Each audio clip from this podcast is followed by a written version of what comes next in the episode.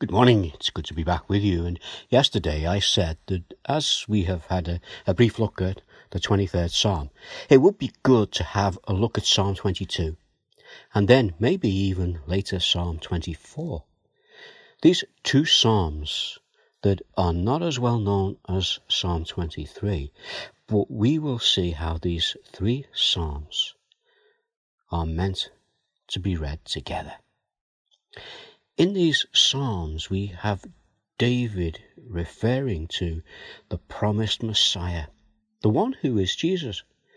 Now, it will be many years after David's death before Jesus would be born, yet in these three Psalms, David speaks about Jesus. In Psalm 22, we have a cross. In Psalm 23, we're looking at a crook. And in Psalm 24, we're going to see a crown. Now, David was a true servant of the Lord.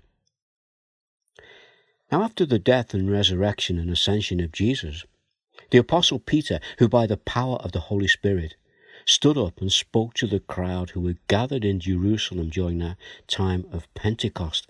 And this is what he said about David. And you can read this in Acts chapter 2.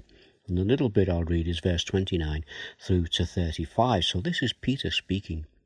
This is what he said Fellow Israelites, I can tell you confidently that the patriarch David died and was buried, and his tomb is here to this day. But he was a prophet and knew that God had promised him on oath that he would place one of his descendants on his throne seeing what was to come. He spoke of the resurrection of the Messiah, that he was not abandoned to the realm of the dead, nor did his body see decay. God has raised this Jesus to life, and we are all witnesses of it. Exalted to the right hand of God, he has received from the Father the promised Holy Spirit and has poured out what you now see and hear. For David did not ascend to heaven, and yet he said, The Lord said to my Lord, Sit on my right hand until I make your enemies a footstool of your feet. Peter goes on, Therefore, let all Israel be assured of this God has made this Jesus, whom you crucified, both Lord and Messiah. You see, David believed the promise that God had made to him, a promise that the Messiah would be of the line of David. Now, David, during his life, was led by the Lord to speak of that promise in the words of some of his Psalms. Now, the psalm that Peter quoted was a psalm of David. You can actually find it. It's Psalm 110, and Peter quoted uh, verse 1 of that Psalm 110. And that is one of the, what are known as the Messianic Psalms. And this morning, let us listen to what David has to say to us in that other Messianic, Messianic, uh, Messianic Psalm, Psalm 22. This is Psalm 22, we're just going to look at verse 1 and 2 in this short time that we have together.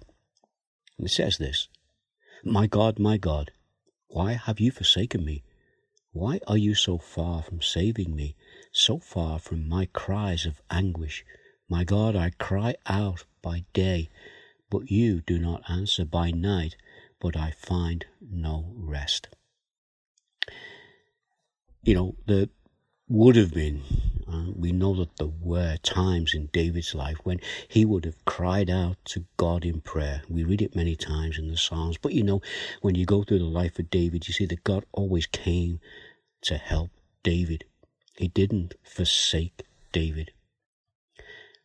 Well, you might be familiar with these words because these words were the words that were also spoken by Jesus when God, his Father, did forsake him. During that time, that he was alone on the cross as he carried the burden of your sin and my sin.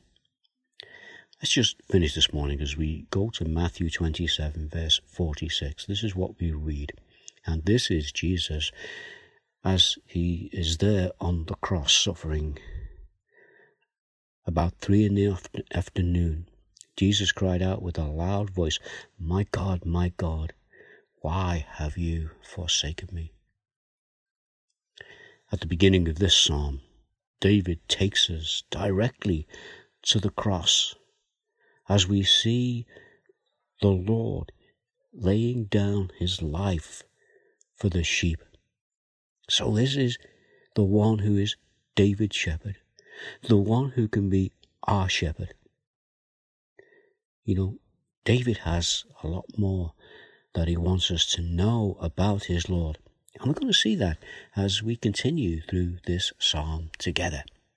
But there's a few things for us to think about this morning. Let's just pray. Our Father, we thank you for your word and we thank you that so often we take it for granted. And our Father, just help us to really appreciate what you are saying to us through it as you speak about your beloved Son, the one who died that we might be set free from the bonds of sin, the one who conquered sin, death, and hell. Our Father, just teach us these things and draw us closer to you as we look at them together. And we do this in the precious name of Jesus. Amen. Well, uh, next time uh, we'll have a look at uh, the rest, or not all of that psalm, but another section of that psalm and see what we can learn together. In the meantime, take care, stay safe, and uh, God bless. Bye now.